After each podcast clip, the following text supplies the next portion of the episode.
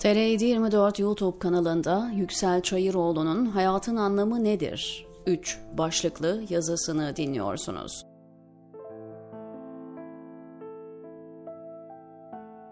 Başta varoluşçu filozoflar ve Darwinistler olmak üzere modern dönemde birçok düşünür ve bilim insanı hayatın içkin ve nihai bir anlamının bir gaye ve hedefinin olmadığı üzerinde durdu. Hatta çokları varoluşa dair sorular sormayı, bu sorulara cevap aramayı bile abes buldu. Çünkü bu tür sorulara zihin gücüyle ve entelektüel çabayla nesnel cevaplar verebilmek sadece zor değil, imkansızdı. Onlara göre kainat, tabiat yasalarına göre kendi kendine işleyen devasa bir fabrika, insan da evrimsel süreçlerin ortaya çıkardığı biyolojik bir varlık veya maddi tatmini için maksimum faydayı amaçlayan homo economicus'tu. Yaşamın bir anlam ve amacı varsa o da hayatta kalmak ve yaşamaya devam etmekti. Ne var ki psikoloji ilminin gelişmesi ve insan üzerine yapılan araştırmaların derinleşmesiyle birlikte hayata tutunmak için bir anlam ve nedene sahip olmanın ne kadar önemli olduğu anlaşıldı. Bir kere insan kendisini ve içinde yaşadığı evreni merak eden, anlamaya çalışan, bunlara dair sorular soran bir varlık bu sorularına tatmin edici cevaplar bulmak istiyor. Belki bilimin, varlığın akış ve düzenine dair yaptığı açıklamalar bir yere kadar insanı tatmin ediyor. Fakat o, nasılın yanında niçini de merak ediyor. Niye dünya denilen varlık sahnesine fırlatıldığını, fenomenler dünyasının arkasında metafizik bir gerçekliğin olup olmadığını, varlığın hakikat ve sırrını anlamak istiyor. Sorularına tatmin edici cevaplar bulamadığı sürece huzursuz oluyor.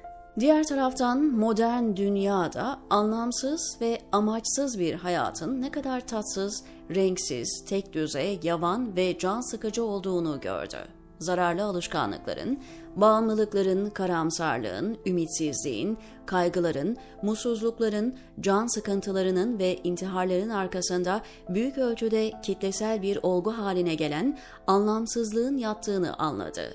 Hayatın boş ve anlamsız olduğu düşüncesinin sünger gibi insanın bütün yaşam enerjisini emdiğini tecrübe etti belli bir yaştan sonra çaresizce ölümü beklemenin nasıl dayanılmaz ve kahredici bir şey olduğunu fark etti.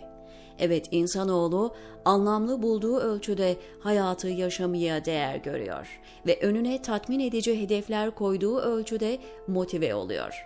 Modern dünya anlamsızlık duygusunun insan hayatına nasıl patojenik, hastalık yapıcı bir etkisinin olduğunu anladıktan sonra hayata anlam katmak ve insanın önüne hedefler koymak için kolları sıvadı.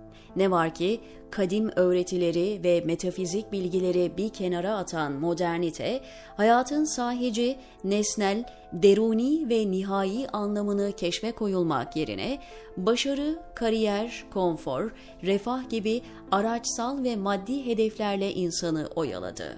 Hayatın kendisine ait olduğu ve dolayısıyla da ona istediği anlamı verebileceği yanılgısına düştü bireyselcilik ve özgürlüğü değerler hiyerarşisinin en üstüne yerleştirdiği için hayatın anlamının da bireysel bir mesele olduğunu varsaydı ve insana sürekli kendi kaderini kendisinin çizebileceği düşüncesini aşıladı. Modern insan da bulduğu hobilerle, boş zaman aktiviteleriyle, başarı ve kariyeri yakalamakla mutlu olabileceğini, yaşamın içini doldurabileceğini ve hayatına anlam katabileceğini zannetti. Madem yaşadığı hayat kendi hayatıydı, ona anlam ve amaç tayin edecek kişi de kendisi olmalıydı. Hayatın kendinden menkul bir anlamı olmadığına göre bu anlamı kendi çabasıyla inşa etmeliydi. Gerçi modern insanın bu konuda ne kadar özgür olduğu da tartışmaya açık. Çok çalıştı, çok kazandı, iyi eğlendi, rahat ve konfora erişti ama yine aradığı tatmini bulamadı. Biraz daha açacak olursak, modern dünyada kimilerine göre hayatın anlamı çok para kazanmak. Ne de olsa para demek güç demek. Mutluluk ve huzur da dahil onun satın alamayacağı bir şey yok. Hele hele sermayeyi kutsayan kapitalist dünyada. Gerçekten bazılarının iddia ettiği gibi çalışmak, para kazanmak ve servet edinmek hayatın anlamı olabilir mi? Hayatın anlam ve amacını gelecekte elde edilmesi muhtemel bir koşula bağlamak ne kadar makul? Bu durumda fakirlerin, iflas edenlerin tesellisi ne olacak? Acaba para kazanmak arkasından koşulacak bir hedef mi yoksa üretilen bir değerin arkasından gelen bir sonuç mu?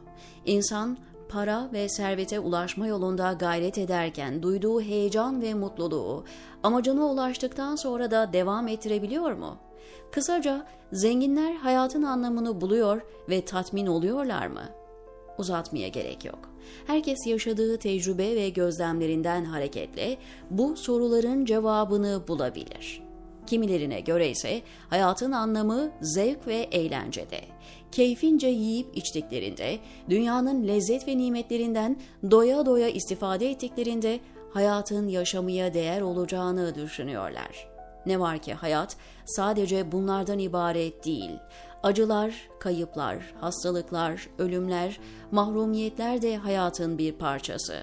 Hayatın anlamını sadece hedonist bir yaşam şeklinde gören kişi, bütün bunlara nasıl anlam verecek ve hayatın zorluklarına nasıl tahammül edecek? Öte yandan İştah ve şehvet maddi hazlarla tatmin edilebilir mi? İnsanın sahip olduğu arzu ve tutkular dünyevi lezzetlerle doyuma ulaşır mı? Dünyada elemsiz lezzet var mıdır? Geçen her günle birlikte ömür sermayesi tükenen, sağlık ve dinçliğini kaybeden, ölüme bir adım daha yaklaşan bir insan yaşadığı hayattan ne kadar tat alabilir? Eğer hayatın anlamı haz ve zevkse hayvanların hayatı daha anlamlı olmaz mı? Bu tür sorulara dürüstçe cevap verebilen biri, haz peşinde koşmanın da insan gerçekliğinin içini doldurmadığını görecektir. Yoksa hayatın anlamı bazılarının iddia ettiği üzere mutlulukta mı gizlidir? İnsan hayatı boyunca mutluluğu mu aramalı, onun için mi çalışmalıdır? Sathi bir nazarla meseleye bakılacak olursa, mutluluk hayatın anlamı gibi görülebilir.'' Ama bu sefer de mutluluğun ne olduğu ve insanın nasıl mutlu olacağı soruları karşımıza çıkar. Mutluluk gerçekten tarifi zor, oldukça belirsiz bir kavramdır ve mutluluk vesilelerinin neler olduğu cevaplanmaya muhtaç bir sorudur. Ayrıca şunu da unutmamak gerekir ki mutluluk bir sonuçtur ve sadece yaşanan tecrübelerle maddi durumlara da bağlı değildir. Aynı zamanda insanın beklentileriyle ve hayata bakışıyla yakından ilgilidir. Bu yüzden insanlar farklı farklı şeylerden mutlu olurlar. Hatta kimini mutluluğa boğan şey diğeri için hüzün vesilesi olur. O zaman insanın hayattan beklentilerini ve bakış açısını belirleyen şey nedir? Hayata yüklediği anlam ve amaçtır. Yani mutluluk hayatın anlamı değil. Çoğu durumda bu anlama göre ortaya çıkan zihinsel bir durum ve içsel bir huzurdur. Peki bazı filozofların dile getirdiği gibi entelektüel faaliyette bulunmak hayatın amacı olabilir mi? Yani insanın okuyarak, düşünerek, tabiatı temaşa ederek ilim ve hikmet sahibi olması, yüksek bir idrak seviyesine ulaşması, varoluşunun anlamı olabilir mi?'' İnsanın ilmini, ufkunu, bilincini geliştirme ve genişletme çabası gerçekten yüce ve soylu bir hedeftir. Çünkü insan bu sayede hayvansal hayat seviyesinden çıkma, gerçek özgürlüğü elde etme, kendini gerçekleştirme, özüyle tanışma imkanı elde eder. Ama burada da bazı sorular karşımıza çıkıyor. Her şeyden önce şunu biliyoruz ki entelektüeller tarih boyunca farklı sebeplerden ötürü toplum içinde sadece küçük bir azınlık olarak kalmıştır. Bu durumda avam halkın anlamsız bir hayat yaşadığını mı kabul edeceğiz? Diğer taraftan ilim ve irfan sahibi olmak kendi başına bir amaç olabilir mi? Yaşamlarını okuma ve öğrenmeye vakfeden birçok filozof niye hayatın anlamsızlığından şikayet etmiş, hatta niye birçoğu intihara düşünmüş veya intihar girişiminde bulunmuştur. O halde ilim ve irfan da anlamın kendisi değil de bu anlam ve amaca ulaşmanın bir vesilesi olabilir mi? Bütün bunların yanında aile kurmak, çocuk sahibi olmak, onurluca yaşamak, erdem sahibi olmak, aşk, sevgi, sorumluluk, yaratıcılık, başarı, güç, özgürlük, sanat, refah gibi daha birçok şey hayatın anlamı olarak görülmüş ve gösterilmiştir.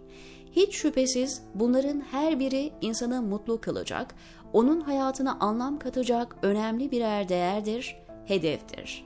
Fakat hayatın anlamı olarak gösterilen bu şeylerin bir kısmı maddi, dünyevi ve araçsaldır. Bir kısmı belli koşullara bağlıdır. Bir kısmı herkesin her zaman sahip olacağı şeyler değildir. Bir kısmı rastlantılara bağlıdır. Bir kısmı da hayatın görkemi ve insanın kıymeti yanında küçük kalan değerlerdir. Hayatın anlamı bütün bunlara da anlam katan bir şey olmalı. Hayatın bütün anlarını, bütün durumlarını kapsamalı. Bütün insani faaliyetlerin hedefinde olmalı, bütün olaylar onunla anlama kavuşmalı koşulsuz olmalı. Herkesin elde edebileceği bir şey olmalı. Hatta doğumla ölüm arasındaki kısacık hayat serüvenine sıkıştırılmamalı öncesini ve sonrasını da kapsamalı. Hemen ifade etmek gerekir ki böyle üst bir anlama ulaşmak sınırlı insan idrakini aşar. Hayatı kim var ettiyse niye var ettiğinin anlam ve amacını da ondan öğrenmek gerekir. Hilkatin gayesini, insanın nereden gelip nereye gittiğini, niye bu dünyaya gönderildiğini, nasıl bir varlık olduğunu anlamadan hayatın anlamı da bulunamaz bu konularla ilgili aklın ve modern bilimin söyleyebilecekleri oldukça sınırlıdır. Üstelik kimsenin bir başkasının hayatına anlam ve hedef tayin etmesi, ona sorumluluklar yüklemesi makul ve reel de değildir. Bu yüzden kadimden bu yana insanlar varoluşun anlamını dinlerden öğrenmişlerdir. Dolayısıyla biz de bir sonraki yazımızda İslam'a kulak verecek, onun hayatın anlamına dair ortaya koyduğu öğretiyi ele alacağız, diyor Yüksel Çayıroğlu, TR724'deki köşesinde.